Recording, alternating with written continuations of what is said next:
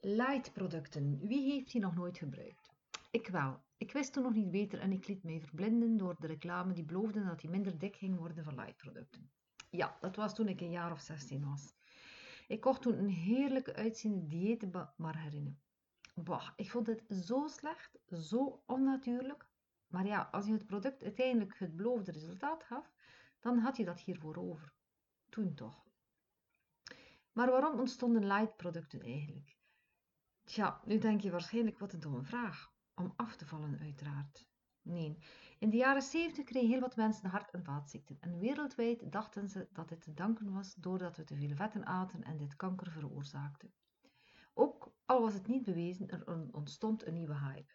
Dus we gooiden alle vetten buiten en daarmee ook de goede vetten en daarmee ook de nodige vitaminen. En vitaminen zijn voedingsstoffen die in kleine hoeveelheden voorkomen in eten en drinken en die we broodnodig nodig hebben. Maar waarom kun je beter geen light producten eten of drinken? Ten eerste, als je het doet om af te vallen, moet ik je teleurstellen. Want uit onderzoek blijkt dat juist light producten je dikker maken. Waarom dan wel? Wel, je hersenen herkennen de smaak van de zoetstof die ze gebruiken in light producten als suiker. Maar je lichaam wacht op de energie die het normaal krijgt van suiker, maar die ze niet krijgt van de zoetstoffen en wil meer. Dus ga je meer eten, want we hebben nog honger. Zo dom is ons lijf nog niet, hè? De meeste lightproducten worden gezoet met aspartaam. En dat is een kunstmatige zoetstof die ongeveer 200 keer zoeter is dan normale suiker. En iets kunstmatig vindt ons lichaam niet zo leuk. Wetenschappelijk is het aangetoond dat ziektes door het gebruik van aspartaam zich kunnen opstapelen.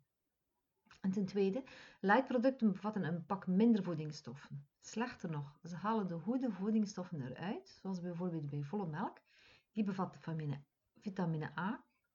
Om magere melk te bekomen halen ze het vet eruit, maar ze halen ook de nodige vitamine A eruit, die we nodig hebben voor de goede gezondheid van onze huid bijvoorbeeld.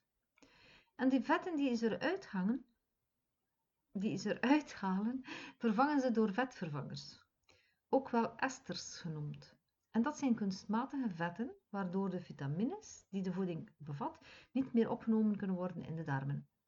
Die vetvervangers hebben waarschijnlijk op lange termijn een aantal negatieve bijwerkingen, maar dat is nog niet bekend omdat het gebruik van esters nog nieuw is. En als ze de goede vetten eruit halen, heeft het product ook minder volume. Dus moeten ze de goede vetten vervangen met eventueel koolhydraten en eiwitten. Die bevatten ook calorieën en die kun je niet onbeperkt eten. Zelf voel ik me veel beter met de volle varianten, zoals volle melk, volle yoghurt, roomboter, olijfolie.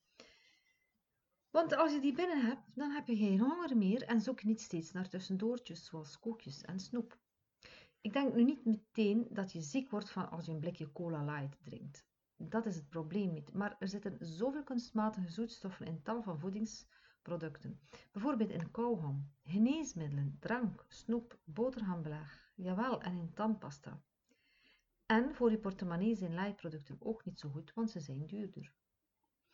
Heb jij nog zin in een light chipje? Met een light cola erbij natuurlijk.